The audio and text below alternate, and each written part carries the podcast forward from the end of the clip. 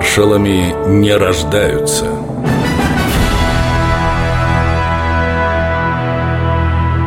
Александр Новиков.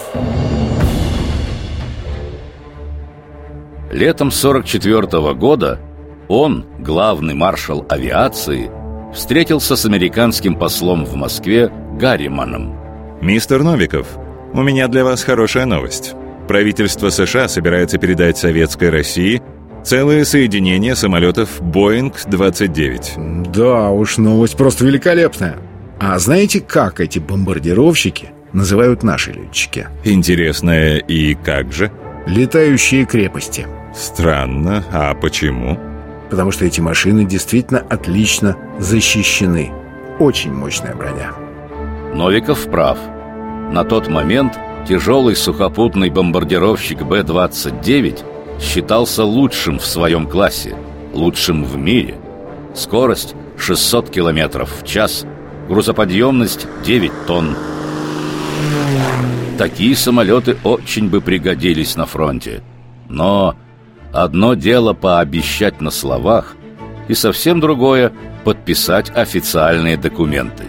Американцы неожиданно передумали, и разъяренный Новиков срочно позвонил Сталину. «В Вашингтоне вновь пошли на попятную. Ничего они нам не дадут». К удивлению маршала, верховный главнокомандующий совершенно спокойно отнесся к такому известию. «Сами справимся». Новиков встретил войну в должности командующего Вэ Вэ Эс Ленинградского военного округа. Именно ему принадлежало одно из важнейших решений для обороны города. «Нужно не ждать врага, а первым наносить удары по его силам, и прежде всего по вражеским аэродромам». Получив согласие Ставки, Новиков начал готовить авиацию к бомбардировке территории Финляндии. Для этой цели ему выделили пятьсот сорок самолетов из состава Вэ Вэ Эс Северного фронта, Балтийского и Северного флотов. Всего за шесть суток, с двадцать пятого по тридцатое июня сорок первого, наши пилоты совершили тридцать девять налетов на вражеские объекты. Железнодорожные узлы, тыловые базы, районы сосредоточения немецких войск.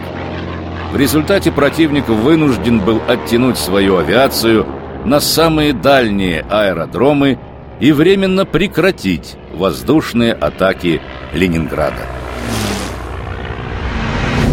Александр Новиков.